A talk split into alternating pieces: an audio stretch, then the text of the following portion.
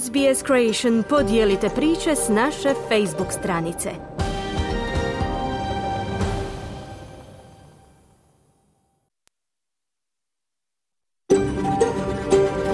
S B S, a world of difference. You're with S B S Croatian on mobile, online and on radio. Vi ste uz S B S Croatian na svojim mobilnim uređajima, na internetu i radiju.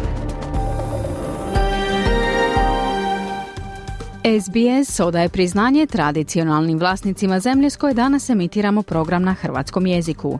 Ovim izražavamo poštovanje prema narodu Vurundjer i Vojvurung, pripadnicima nacije Kulin i njihovim bivšim i sadašnjim starješinama. Također odajemo priznanje tradicionalnim vlasnicima zemlje iz svih aboriđinskih naroda i naroda s otoka u Torresovom tjesnacu, na čijoj zemlji slušate naš program.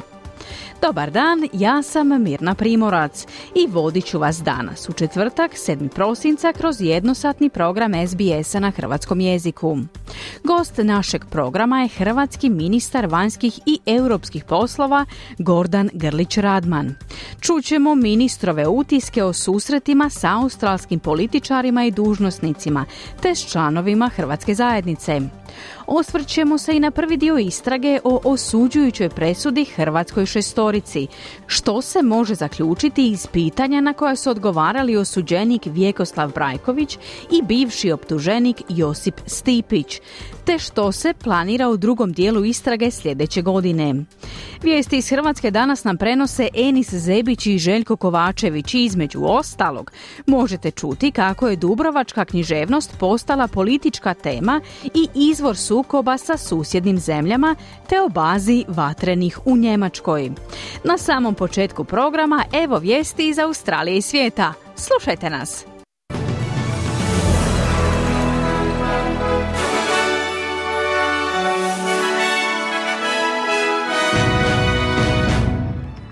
U današnjim vijestima poslušajte. Premijer Anthony Albanese najavio je plan za reformu N D I S-a. Izraelski premijer tvrdi da je izraelska vojska opkolila kuću čelnika Hamasa. jedanaest osoba je hospitalizirano nakon sudara kamiona i školskog autobusa u Queenslandu.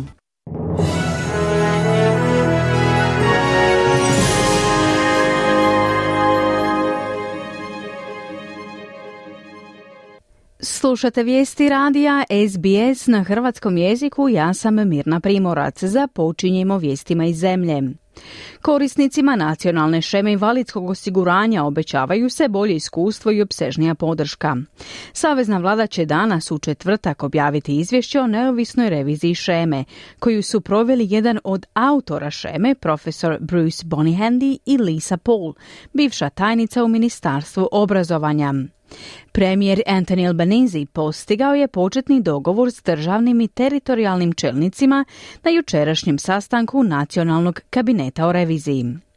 Albanese ističe da je šemi, poznatoj po kratici N D I S, potrebna reforma kako bi i dalje pružala potporu osobama s invaliditetom. National Cabinet agreed to work together to implement legislative and other changes to the N D I S to improve the experience of participants. Nacionalni kabinet složio se da će zajedno raditi na implementaciji zakonodavnih i drugih promjena u N D I S-u, kako bi poboljšao iskustvo korisnika i vratio izvornu namjenu šeme. Podršku osobama s trajnim i značajnim invaliditetom sa širim sustavom podrške, kazao je Albanese. Američki F B I je uhitio pedeset osmogodišnjeg muškarca zbog terorističkog napada koji je rezultirao pucnjevom i smrću dvoje policajaca iz Queenslanda. Državljanin Sjedinjenih Američkih Država uhićen je u Arizoni nakon što su istražitelji policije Queenslanda surađivali sa F B I-em i drugim američkim agencijama. Matthew Arnold i Rachel McCrowe su hladnokrvno ustreljeni od strane Nathaniela Gerrata i Stacy Train u prosincu dvije tisuće dvadeset druge godine na njihovom imanju u Bambli, zapadno od Brisbanea. Alan Dare, susjed koji je otišao provjeriti što se događa, također je izgubio život. Sva tri člana obitelji Train su ubijena u pucnjavi tijekom sukoba sa specijalnom policijom kasnije te iste noći. Cheryl Scanlon iz policije Queenslanda izjavila je da je istraga u tijeku. This past week, investigators from the Q P S Ethical Standards Command and Security and Counterterrorism Command traveled to Arizona where they joined the F B I. Prošli tjedan istražitelji iz Zapovjedništva za etičke standarde policije Queenslanda i Zapovjedništva za sigurnost i borbu protiv terorizma otputovali su u Arizonu kako bi se pridružili F B I-u. Znamo da su počinitelji izvršili vjerski motivirani teroristički napad u Queenslandu. Bili su potaknuti kršćanskom ekstremističkom ideologijom i pristalice su širokog kršćanskog fundamentalističkog sustava vjerovanja poznatog kao predmilenijalizam. F B I još uvijek istražuje motivaciju državljanina Sjedinjenih Američkih Država, kazala je Scanlon. Arapska skupina koja okuplja dvadeset dvije zemlje članice Ujedinjenih naroda najavljuje da je u završnoj fazi podnošenja prijedloga rezolucije Vijeću sigurnosti kojom se poziva na prekid vatre u Gazi. Riyad Mansur, palestinski veleposlanik pri Ujedinjenim narodima, ističe sljedeće. We cannot move further uh, without having uh, the Security Council shouldering its responsibility and to Uh, act or react to a draft resolution. Ne možemo dalje napredovati bez da Vijeće sigurnosti preuzme svoju odgovornost i djeluje ili reagira na prijedlog rezolucije koji poziva na prekid vatre. Trenutno radimo na prijedlogu i možda ćemo vam moći otkriti sljedeći korak prije kraja dana, a koji će se realizirati prije završetka ovog tjedna, kazao je Mansur. Palestinski potpredsjednik Mahmoud Abbas razgovarao je s američkim dužnosnicima ranije tijekom dana, naglašavajući potrebu većeg američkog angažmana u okončanju rata. Gospodin Mansur također izvješćuje da se arapska skupina sastala s Karimom Khanom, tužiteljem Međunarodnog kaznenog suda, potičući ga da posjeti Gazu kako bi osobno svjedočio razaranju i patnji stanovništva Gaze. Izraelske vojne snage su pozvale međunarodnu zajednicu da poduzme mjere kako bi pomogla u oslobađanju preostalih talaca koji se nalaze u Hamasovim rukama od sedmog listopada. Više od sto talaca oslobođeno je tijekom prošlotjednog primirja, zajedno sa dvjesto četrdeset Palestinaca oslobođenih od strane Izraela.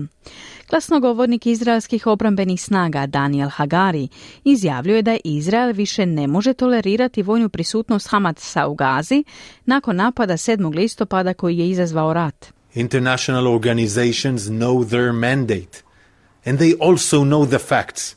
Hamas is preventing them from doing their job. Međunarodne organizacije poznaju svoj mandat i također su svjesne činjenica. Hamas im sprečava obavljanje posla. Izraelske obrambene snage učinit će sve što je u njihovoj moći da spase naše taoce i vrati ih kući. Pozivamo i druge da učine isto, kazao je Hagari. Prema Ministarstvu zdravstva u Gazi koje kontrolira Hamas, u sukobu je poginulo više od šesnaest tisuća dvjesto ljudi, pri čemu su sedamdeset posto žene i djeca. Također se navodi da je više od četrdeset dvije tisuće ljudi ranjeno.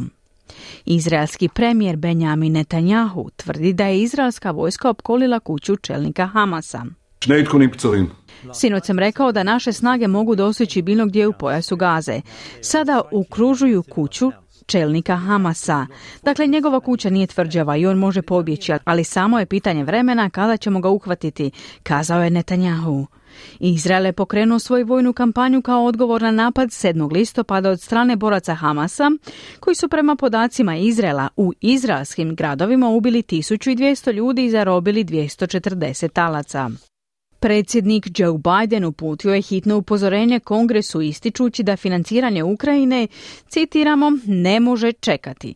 U svojim izjavama iz Bijele kuće predsjednik Biden izražava zaprepaštenje što Kongres još uvijek nije odobrio desetke milijardi dolara vojne i ekonomske pomoći Ukrajini, dok je njegova administracija upozoravala na teške posljedice za Kijev i poklon koji bi to predstavljalo ruskom predsjedniku Vladimiru Putinu, ukoliko Kongres ne poduzme konkretne korake.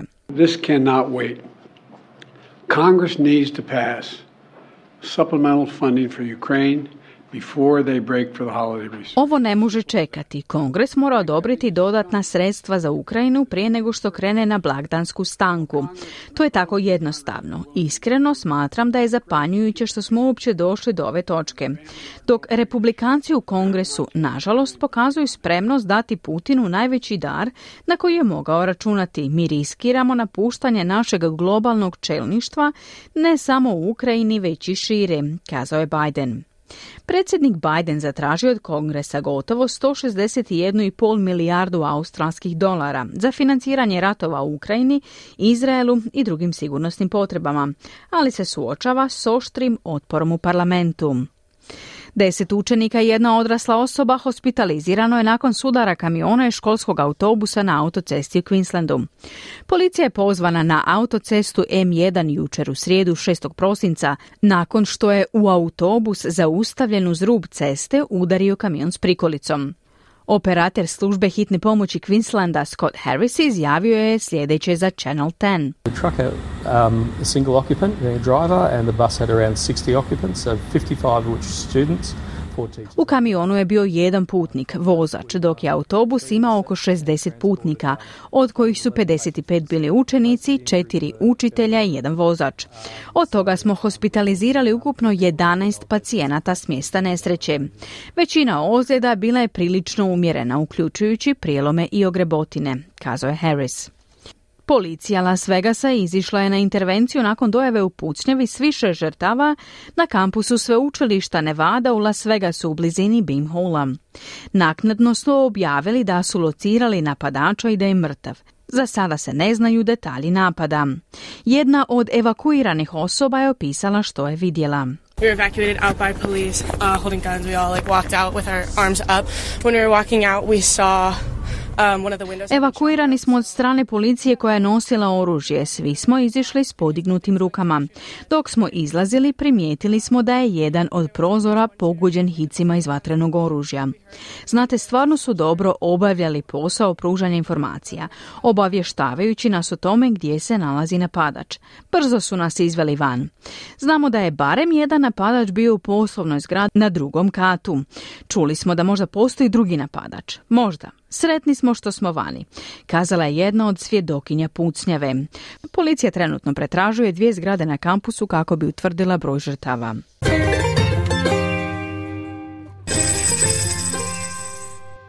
Danas jedan australski dolar vrijedi nula zarez šezdeset pet američkih dolara, nula zarez pedeset dvije britanske funte te nula zarez šezdeset jedan euro. I na koncu današnja vremenska prognoza za glavne gradove Australije. U Pertu se danas očekuje pretežno sunčano vrijeme te maksimalna dnevna temperatura do dvadeset osam stupnjeva Celzijusa. U Adelaidu pretežno oblačno i temperatura do trideset tri. U Melbourneu umjereno oblačno i temperatura do dvadeset četiri. U Hobartu umjereno oblačno i temperatura do dvadeset tri. U Canberri danas oblačno i temperatura do trideset dva. U Sidneju pretežno sunčano i temperatura do dvadeset devet, u Brisbaneu sunčano i temperatura do trideset jedan i u Darwinu se danas očekuje kiša te je moguće i nevrijeme i maksimalna dnevna temperatura do trideset četiri stupnja Celzijusa. Slušali ste vijesti radija S B S na hrvatskom jeziku. Za više vijesti posjetite internetsku stranicu S B S News.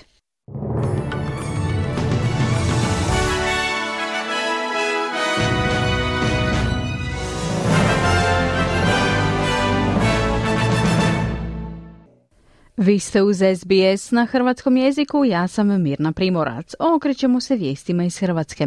Evo što danas možete čuti. I dalje se ne zna uzrok nesreće na zagrebačkom odlagalištu otpada Jakuševac, u kojoj su dva radnika lakše, a jedan teško povrijeđen. Novinari prosvjeduju jer ni šesnaest mjeseci nakon smrti poznatog novinara Vladimira Matijanića nema vijesti što je državno odvjetništvo poduzelo da rasvijetli okolnosti njegove smrti i sumnje da je do nje doveo niz propusta splitskih zdravstvenih ustanova.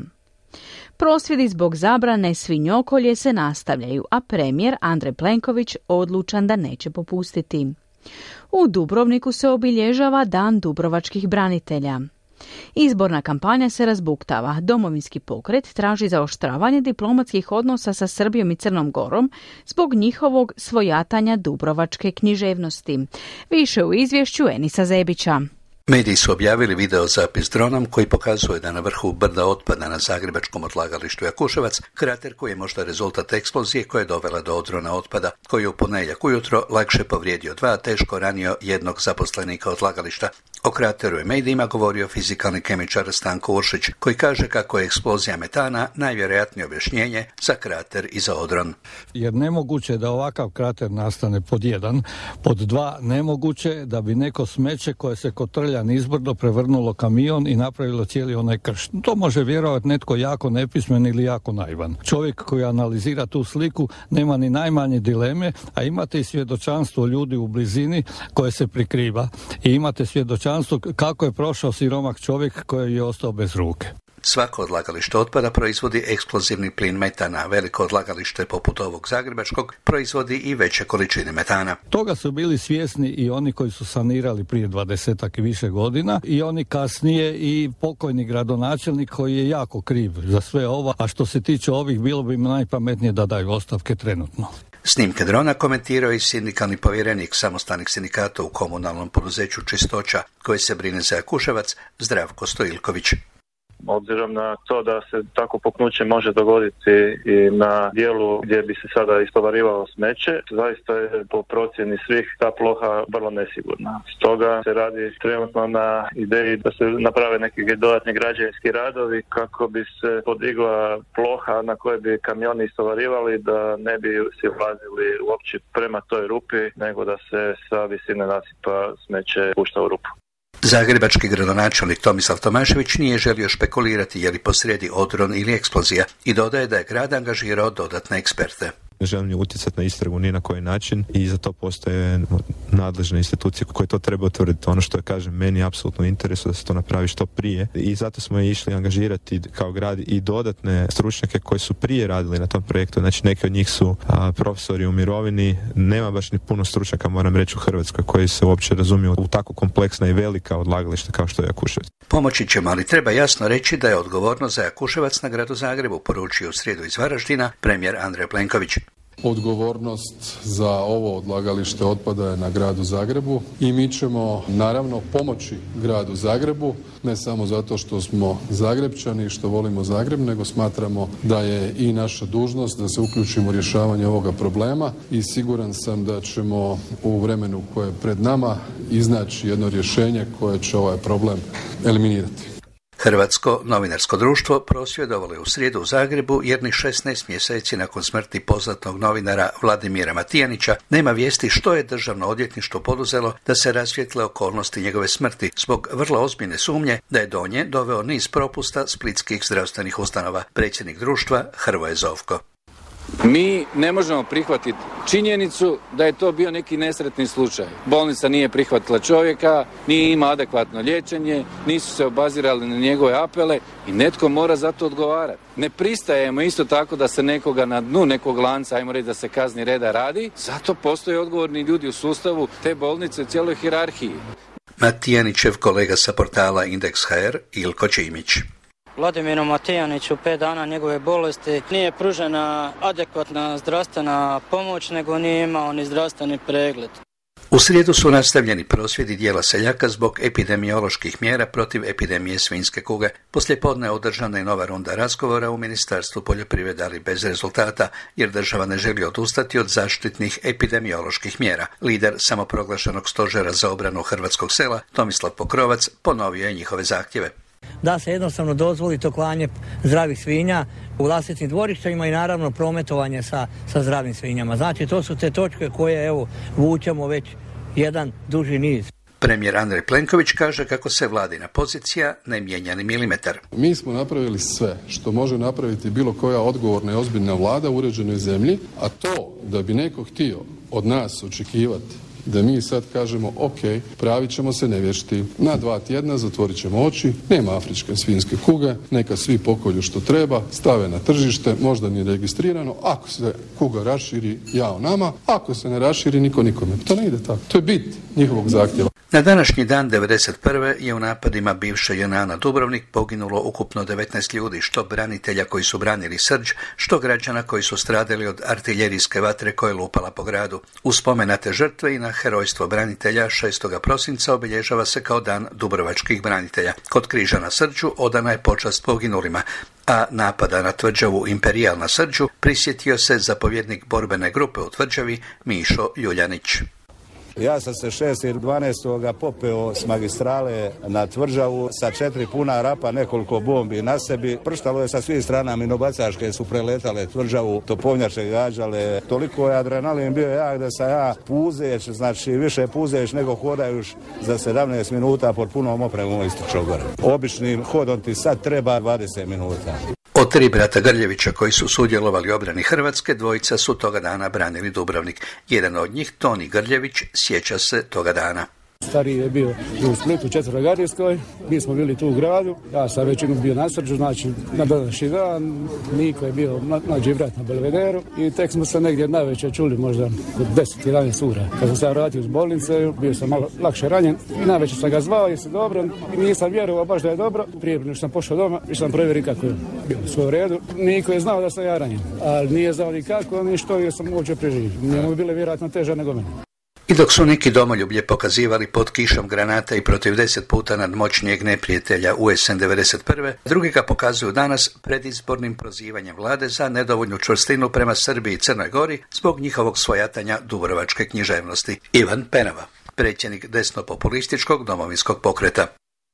Zahtijevamo od vlade Republike Hrvatske da promptno postupi, ne na mlaki način kako je do sad nekakvim sladunjavim prepiskama i plačkanjem, nego vrlo jasno povlačenjem veleposlanika Republike Hrvatske u Srbiji i jasnim apeliranjem i agitiranjem za zaustavljanjem europskog puta Srbije dok se ove stvari ne raščiste.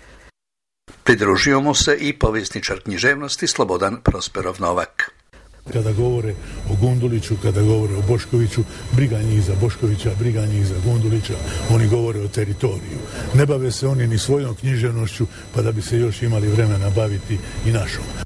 Pred kraj po običaju tečaj nekoliko najzanimljivijih valuta po kupovnom kursu privatne Zagrebačke banke. Za sto švicarskih franaka možete dobiti sto dva eura, za sto engleskih funti sto dvanaest eura, za sto američkih dolara osamdeset devet eura i za sto australskih dolara pedeset osam eura. Obrnuto, za sto eura možete dobiti devedeset jedan švicarski franak, osamdeset dvije engleske funte, sto tri američka ili sto pedeset osam australskih dolara. Ova zima možda ne bude u znaku klimatskih promjena. Nakon više godina lede se lokve na zagrebačkim ulicama, sa brda i planina dolaze fotografije snježnih pejzaža, a za sada na svu sreću nema priča o snježnim olujama i problemima u prometu.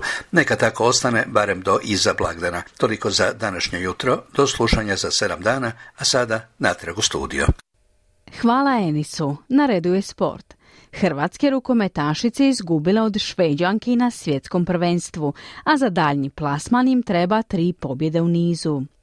Dinamo pobijedio Slaven Belupo u posljednjoj utakmici sedamnaestog kola H N L-a, a Rijeka i Varaždin se plasirali u četvrt završnicu kupa. H N S odlučio o kampu na Europskom prvenstvu u Njemačkoj, javlja Željko Kovačević. Hrvatska ženska rukometna reprezentacija završila je prvi dio natjecanja na svjetskom prvenstvu u švedskom Göteborgu, osvajanjem drugog mjesta i u drugi krug je prenijela jedan bod. Za plasman u četvrtfinale Hrvatska mora pobijediti u sva tri preostala susreta i čekati malu pomoć Švedske. Iz skupine drugog kruga samo dvije prvoplasirane ekipe odlaze u četvrtfinale. Nakon utakmice s rukometašicama Crne Gore u srijedu, hrvatske rukometašice u subotu igraju s ekipom Kameruna, a onda u ponedjeljak s Mađaricama. U zadnjoj utakmici u skupini bolja je bila domaćin Švedska rezultatom dvadeset dva sedamnaest. Na početku je hrvatska vratarka Teja Pijević zaključala svoja vrata sakupivši deset obrana, no Šveđanke su uspjele povesti, a u drugom dijelu i dovršiti što su započele. Izbornik Ivica Obrvan. Čestitao bi curama na stvarno hrabroj utakmici, borbenosti. Ove djevojke igraju baš onako mušku obranu, ne možete sve. Ono a, najvažnije što slijedi je u drugom krugu. Nogometaši Dinama u posljednjoj su utakmici sedamnaestog kola H N L-a kao gosti u Kopnici savladali Slaven Belupo s nula dva. Strijelci Bruno Petković u dvadeset prvoj i Dario Špikić u sedamdeset devetoj, a u oba je navrata asistirao Takuro Kaneko.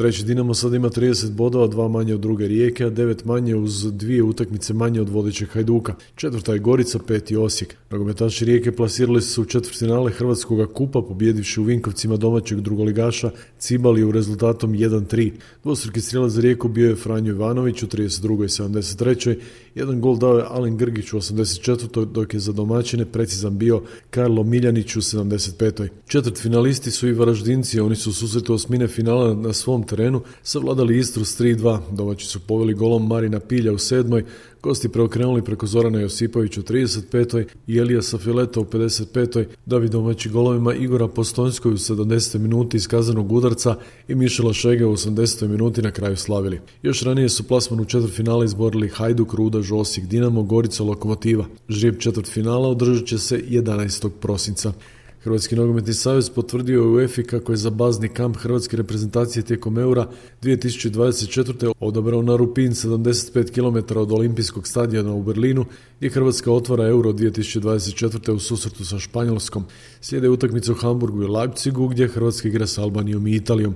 U Hrvatskoj Hrvatski nogometni savez odabrao idejno rješenje za izradu glavnog projekta kampa ha en esa koji će se graditi u Velikoj Gorici, a održana je skupština saveza. Novinari su pitali Marijana Kustića, predsjednika saveza, ostaje li Dalić i nakon Eura. Koliko znam, Zlatko Dalić ima važeći ugovor, on je izbornik Hrvatske nogometne reprezentacije. Nisam baš nešto iščitao sada da će on da će otići. Ja smatram da će on biti ovdje, moguće i treće svjetsko prvenstvo da mu bude izazov.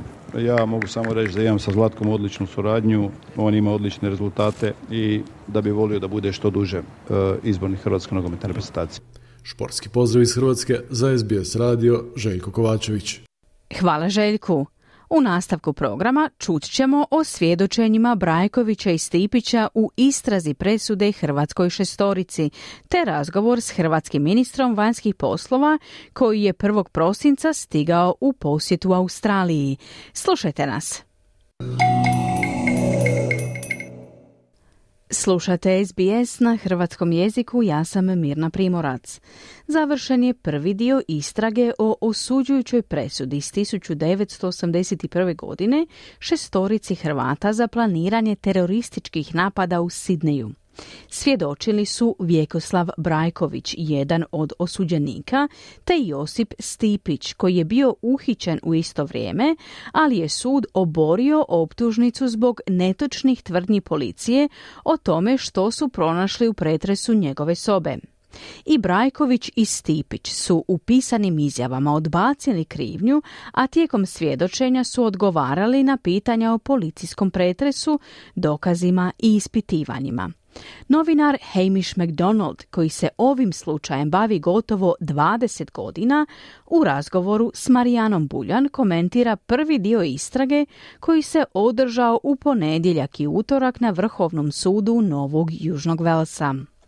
Hamish McDonald, ugledni istraživački novinar čija je knjiga o suđenju hrvatskoj šestorici navedena kao jedan od razloga ili novi dokaza koji su doveli do revizije presude, pratio je prva dva dana procesa. Well, I'm just incredibly pleased that it has finally started. I've been involved in looking at this case for about um, Jako sam zadovoljan što je napokon počelo. Uključen sam u praćenje ovog slučaja već otprilike šesnaest godina. Pomalo je zapanjujuće da smo stigli do ovog trenutka sa sucem Vrhovnog suda koji sjedi pred nama i redovima odvjetnika koji zastupaju vladu, podnositelje zahtjeva, policiju, pojedinačne policajce i državno odvjetništvo. Razmišljam, Bože moj, jesmo li zaista ovo postigli? Velika je stvar što je istraga pokrenuta. Naravno, sljedeći korak je čuti sva svjedočenja i na posljedku čuti zaključke suca Humesa. No činjenica da smo došli do ove točke daje mi osjećaj postignuća, a siguran sam da se tako osjećaju i svi drugi koji su bili uključeni u zahtjev za pokretanje sudske istrage, kazao je Hamish McDonald. Pitala sam ga može li izvući bilo kakve zaključke o smjeru istrage na osnovu pitanja koja su postavljana Vjekoslavu Brajkoviću, jednom od osuđenika, te Josipu Stipiću koji je bio uhićen, ali čiju su optužnicu odbacili na općinskom sudu. Obviously the questions by the counsel for the individual police officers uh, suggest they strongly dispute Pitanja odvjetnika koji zastupa policajce sugeriraju da snažno osporavaju neke od tvrdnji gospodina Brajkovića, posebno u vezi s pronalaskom plastične vrećice s eksplozivom na travi ispred njegove kuće i o interakciji s policijom dok je bio u zatvoru Long Bay. Mislim da se on pokazao danas kao vrlo dostojanstven svjedok koji se prilično dobro držao svoje izjave koju je podnio istrazi. Što se tiče Josipa Stipića, koji je potencijalno bio sedmi optuženik, on je argumentirao stavove koje je imao kao vrlo mlad čovjek zainteresiran za hrvatsku politiku. Vidjeli smo fotografije njegove kuće i sobe i pretpostavljam da će možda doći do spora oko policijskih dokaza koji su pronašli, detonatore i žice u ladici njegove sobe. Iako ti dokazi nisu bili dovoljno jaki da se optužnica potvrdi, te njemu i nije bilo suđeno. Mislim da je sudac pokazao vrlo otvoren um, a sudska savjetnica koja pomaže sucu voditi ovaj postupak pokazala je također da su spremni razmotriti sve probleme koji su se pojavili, uključujući i vjerodostojnost policijskih dokaza, dokaze o ključnom svjedoku Vici Virkezu koji je bio i doušnik tajne službe, te kako je policija Novog Južnog Velsa postupala s informacijama australske tajne službe o Virkezu. To će sve doći na red u drugom bloku saslušanja iduće godine. The judge also said it was beyond dispute that there was very a lot of very bad practices among the police in that era, including. Sudac je također rekao da je neosporno policija tog vremena koristila loše metode, uključujući podmetanja dokaza, izmišljanje priznanja i premlaćivanje optuženika. Tako da mislim da nećemo vidjeti isti mentalitet koji je u pravosuđu Australije vladao tisuću devetsto osamdesete i osamdeset prve godine.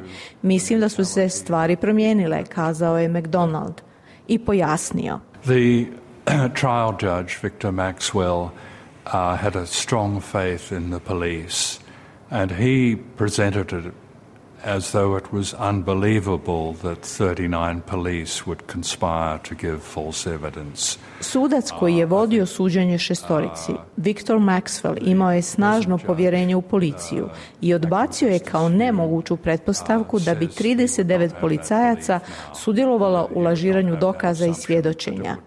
Sadašnji sudac, sudac Hume, kaže da sada ne bi imao tu vjeru u policiju i da ne bi odbacio mogućnost da se policajci mogu tako ponašati, kazao je Hamish McDonald. Na početku ovog jednog ročišta i australska tajna policija je zatražila pravo na zastupnika u ovoj sudskoj istrazi. Hamish McDonald je detaljno analizirao dostupne dokumente Azija o krunskom svjedoku Vici Virkezu i kaže da ga nije iznenadio zahtjev australskih obavještajaca da budu zastupljeni u ovoj sudskoj istrazi. I'm more surprised that the Australian Federal Police have not sought representation yet, um, because their conduct is in many ways Uh, more questionable than that of Asia. Više me iznenađuje što australska federalna policija nije tražila da bude zastupljena, jer su njihovi postupci na puno načina upitniji od postupaka Azija. Čuli smo od zastupnika Azija da pripremaju otvaranje još nekih dosjea tijekom procesa. Mislim da je to ohrabrujuće, rekao je Hamish McDonald. Komentirajući što se može očekivati sljedeće godine u ožujku kad se sudska istraga o presudama hrvatskoj šestorici nastavlja, Hamish McDonald je izdvojio ono što misli da će biti najzanimljivije. We haven't seen the list of witnesses to be called, but I suspect if any individual police are called, there could be a lot of uh, fireworks in the witness box at that stage. Um, The police would be uh, trying to defend what they did. Mi nismo vidjeli popis svjedoka koji će biti pozvani, ali vjerujem da bi svjedočenje policajaca moglo biti eksplozivno. Oni će pokušavati obraniti ono što su činili i kopati po sjećanjima starim četrdeset pet godina kako bi se prisjetili detalja. Osim toga, zanimljivi će biti i novi dokazi Azija. Nadam se da će i federalna policija iznijeti neke dokaze. Sa zanimanjem očekujem i završne govore svih strana u sudskoj istrazi, kazao je Hamish McDonald. Čuli ste prilog Marijane Buljan. Istraga o presudi hrvatskoj šestorici nastavlja se sljedeće godine dvadeset petog ožujka i trebala bi, prema sadašnjoj najavi, trajati tri tjedna. Pomoć odvjetnicima koji zastupaju Hrvate osuđene za terorizam ponudila je vlada u Zagrebu, a ponudu je iznio ministar vanjskih i europskih poslova Gordan Grlić-Radman, koji je prvog prosinca stigao u posjet Australiji. Više detalja o tom posjetu možete čuti u razgovoru s ministrom Grlićem Radmanom, no prvo malo glazbe. Ostanite uz program radija S B S na hrvatskom jeziku. S B S na hrvatskom jeziku, ja sam Mirna Primorac. Hrvatski ministar vanjskih poslova Gordan Grlić-Radman stigao je prvog prosinca u posjet Australiji. To je prvi posjet na toj razini od dvije tisuće pete. godine. S ministrom Grlićem Radmanom razgovarala je Marijana Buljan i na početku ga upitala da se osvrne na susrete koje je imao u Australiji. Ja sam prvi put u životu u Australiji. Prvo što sam sreo, to su bili Hrvati u Pertu. To je bio moj prvi susret ovaj, sa Australijom, ali kroz uh, Hrvate koji žive u, u Pertu. Onda sam kasnije išao u Sydney i tamo sam imao i isto susret s Hrvatima. Bila je i gala večer i, i, i sa Hrvatima koji su u parlamentu, koji su uh, uključeni i vrlo dobro integrirani i u politički, i kulturni i svaki drugi život uh, u Australiji, koji pridonose svojim radom, zalaganjem, iskustvom, znanjem. Uh, bila je gospođa Marija Kovač, na primjer, na toj gala večeri. Sreo sam se bio taj dan isto sa uh, Centrom hrvatskih uh, ovih studija, kako bi ih dao potporu i u svem ono što oni rade. Oni sada isto gledaju kako nakon četrdeset godina nastaviti svoj rad, tako da smo razmijenili i, to, i, to, i tu mišljenja. I sa ministricom vanjskih poslova, senatoricom Penny Wong, sam se sreo u Canberri. Između Australije i Hrvatske nema otvorenih političkih pitanja, samo možemo naprijediti našu gospodarsku suradnju. Naglasili smo važnost otvaranja, pokretanja sporazuma o izbjegavanju dvostrukog oporezivanja. To je institucionalna leg, podloga, naravno, koja će sigurno značiti puno poslovnom svijetu, biznismenima s jedne iz, u jednoj i druge strane. Dakle, ima to, li tu novosti? Bijelo pa je najavljeno za lipnjem dvije tisuće dvadeset četvrte. Je, je, je. Pa upravo to, to govorim, dakle da je to jedna, evo, jedna nova situacija. Mislim, ja očekujem doista da se taj sporazum potpiše što prije. E, doista sam imao jako puno ovaj, i dobrih i srdačnih razgovora na svim razinama i sa a, a, Davidom Harleyem, koji je generalni guverner, upravitelj, također i sa predsjednicom Senata, senatoricom Sue Lyons, a, parlamentarcima iz a, ove laborističke i liberarne um, stranke, a evo, isto i sa guvern, guvernericom uh, Južne Australije Frances Adamson sam se sreo, a jučer sam potpisao uh, memorandum o razumijevanju s premijerom uh, Južne Australije Peterom uh, Malinauskasom. A, vi ste e, u nastupima u Australiji više puta ponovili hrvatsku potporu Ukrajini. Spominjali ste i hrvatsko sudjelovanje, organiziranje konferencije o de, deminiranju. Deminiranje u pravilu asociramo s krajem sukoba, kada treba raščistiti eksplozivne naprave. Kakva je hrvatska vizija za okončanje sukoba u Ukrajini? Pa Hrvatska je predana upravo ovaj deeskalaciji sukoba i mislim deeskalaciju u smislu da se poziva strana agresor, a to je Ruska federacija, da se povuče i da se sklopi ne bilo kakav mir, nego upravo ono kako je predložila Ukrajina, a, njihovu formulu, znači a, prekid sukoba i mir, a, očekujemo zapravo da ga Ukrajina sama definira. Znači, to je mir koji naravno će sa sobom a, sigurno posegnuti e, i za otvaranje e, otvaranje e, agende za rat, počinjene ratne zločine, jer je to, e, to je evo, slučaj u Ukrajini gdje je puno nevinih civila e, usmrćeno, ubijeno, bilo je i raznih deportacija i djece. Tako to su oni oblici gdje Hrvatska može svojim iskustvom pomoći, slanjem eksperta, eksperata, sudaca, i to smo već, dvije osobe su već su pridružene tom jednom sudu koji bi trebao, koji je u inicijaciji, u nastajanju, koji bi trebao pridonijeti rasvjetljavanju svih tih oblic, oblika mučenja, zlostavljanja i ubijanja. A što se tiče razminiranja, naravno da je preduvjet a, a, obnovi a, zemlje, a, prije svega poljoprivredi, mislim, te tamo su najgore što su poljoprivredna zemljišta a, minirana, da je važno razminiranje. Tu Hrvatska jest, a, ima iskustvo i zato je važno uspostaviti mir kako bismo krenuli sa razminiranjem i kako bi se izbjeglo stanovništvo vratilo na u svoje domove i kako bi prošli, počeli sa, sa obnovom.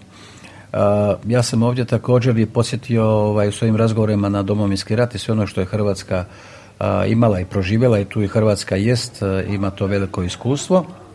Ja sam također i posjetio ovdje suradnike gospodina Dreyfusa, ministra, muzej, Holokaust muzej, i upravo i zbog činjenice da Hrvatska predsjeda IHROM, to je ovaj međunarodna a, holokaust, znači asocijacija za sjećanje holokausta, a, gdje osuđujemo zapravo sva, sve oblike ksenofobije, a, širenje a, mržnje, a, rasizma, netolerancije i tako dalje. To su zapravo sve one, a, ona važna područja gdje Hrvatska kao odgovorna zemlja, članica Europske unije, članica NATO-a, pridonosi stabilnosti i miru a, unutar Europske unije, ali naravno i u neposrednom susjedstvu, jer neposredno susjed je volatilno, ono je nestabilno i podložno utjecaju, malignom utjecaju trećih zemalja, i zato Hrvatska se snažno zalaže za ulazak i ovih zemalja u, u Europskoj uniji, ali naravno prije svega a, nakon što a, se ispune svi oni uvjeti a, koji se trebaju ispuniti, ali trebamo ohrabriti te zemlje, zemlje koje imaju tu europsku perspektivu, prije svega Bosnu i Hercegovinu. U Bosni i Hercegovini je hrvatski narod konstitutivni narod. Mi želimo a, promjenu izbornog zakona koji bi eliminirao sve one oblike diskriminacije za vrijeme izbornog procesa, koji bi osigurao a, a, zastupanje, znači njegov politički legitimitet u svim razinama vlasti, a naravno i u članu predsjedništva gdje sada Hrvati nemaju svoga predstavnika. Kako u sklopu toga ohrabrivanja susjeda da uđu u Europsku uniju radi stabilnosti, mira, prosperiteta u regiji vidite razvoj trenutnih odnosa sa Srbijom? Protjeruju se diplomati? U Srbiji će uskoro biti za desetak dana izbori, pa je to tako u okviru te kampanje, a međutim to je... To, to, ne, to neće koristiti, mislim, zapravo više će štetiti samoj Srbiji, jer Srbija protjeruje jednog diplomata jedne zemlje članice Europske unije koja nema nikakvog interesa za to što se optužuje taj diplomat. On je apsolutno radio svoj posao kao što rade i svi drugi. Samo je tu Srbija nažalost pokazala, mislim, da, da još pati od tog demokratskog deficita i da tu je fokusirana zapravo na unutar političko stanje Ovaj, e, Srbije. A, kada govorimo ovdje, evo, to je jedna dodatna asocijacija koja me zapravo vraća u, još u, u, u bivšu državu. Onda, se, onda, onda bi podsjetio na ovu takozvanu e, Hrvatsku šestorku, koja je upravo e, još iza bivše države, koja je bila a, optužena za navodno a, navodni terorizam i tako dalje. Međutim, kasnijim nekakvim istragama oni jesu oslužili polovicu kazne, ali kasnijim nekakvim a, istragama a, su navodno da dokazanost umješ, umješanost tajne policije jugoslavenske, to je poznata UDBA. A ono što je Hrvatska ponudila ovdje odvjetnicima i to ih šestorki, sad ih je nažalost jedan je umro, sad ih je pet, pravnu pomoć, ekspertizu, arhive, sve ono što, što zapravo bude trebalo, tu, tu hrvatska vlada može pomoći kako bi se naravno dokazala njihova nevinost u obnavljanju tog jednog procesa. Ono što oni žele tu najviše dokazati, žele naravno prije svega dokazati vlastitu nevinost, ali isto tako da se makne stigma sa Hrvata kao naroda koji je teroristički narod. To... S velikom pozornošću je dočekana ta vaša izjava u hrvatskoj zajednici i prve reakcije, postavlja se pitanje ima li Hrvatska dostup arhivima UDBA ili bilo kakvim papirima koji bi stvarno mogle otkriti više detalja o radu jugoslavenske tajne službe? Pa mi naravno nemamo puno toga jer je sve zapravo u, i to jest problem, mislim, u odnosima i sa Srbijom. Pitanje e, sukcesije, dakle određenih, e, recimo iduće godine će biti dvadeset godina kako je potpisan taj sporazum o sukcesiji.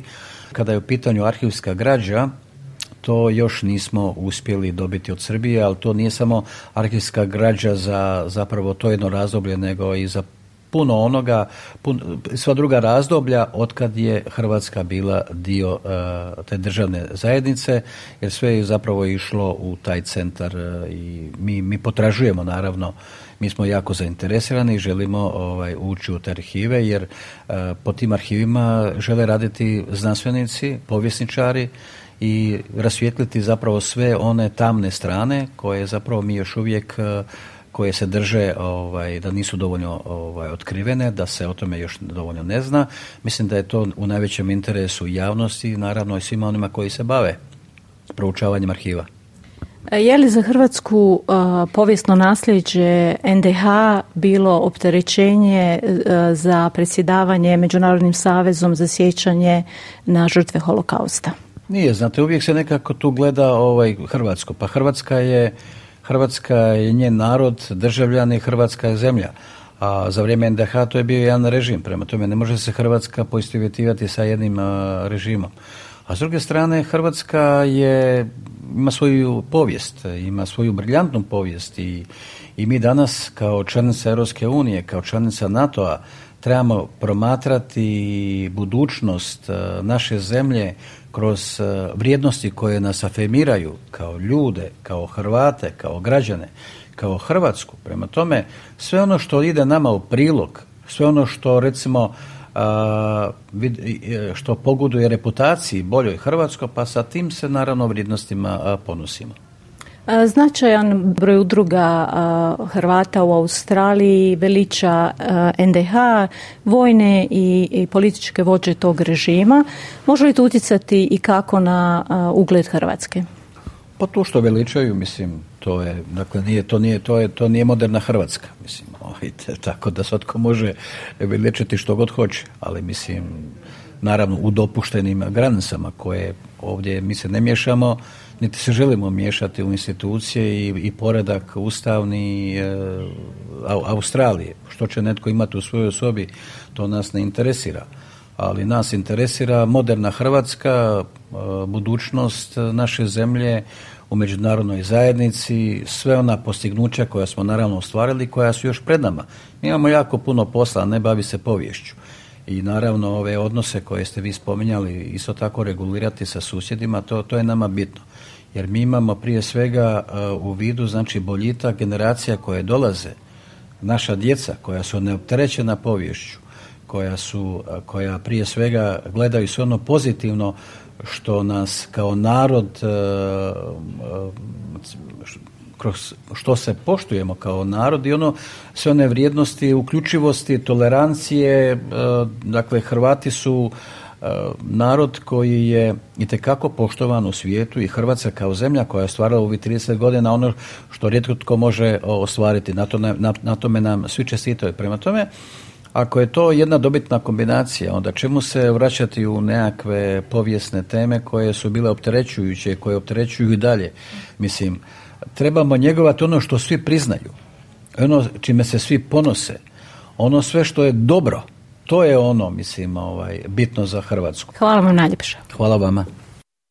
Čuli ste razgovor Marijane Buljan sa Gordanom Grlićem-Radmanom, hrvatskim ministrom vanjskih i europskih poslova koji je snimljen u srijedu u Melbourneu. Širu verziju razgovora u kojoj ministar odgovara i na pitanje o sukobu Izraela i Hamasa možete poslušati na našoj internetskoj stranici ili na platformama na kojima inače preuzimate naše podcaste. Mi smo S B S Creation. Približili smo se kraju programa, a evo i kratkog osvrta na vijesti dana.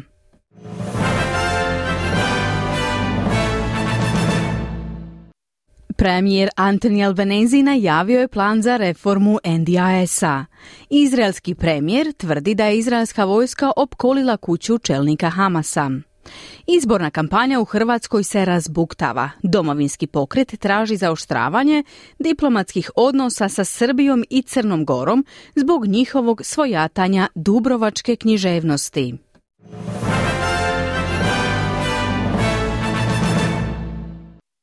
I bilo je to sve u programu Radija S B S na hrvatskom jeziku za četvrtak sedmog prosinca. Program je danas uredila Marijana Buljana, s vama je bila Mirna Primorac. Budite uz naš program i sutra u petak od jedanaest do dvanaest sati. Ugodan dan i do slušanja. Kliknite like, podijelite, pratite S B S Creation na Facebooku.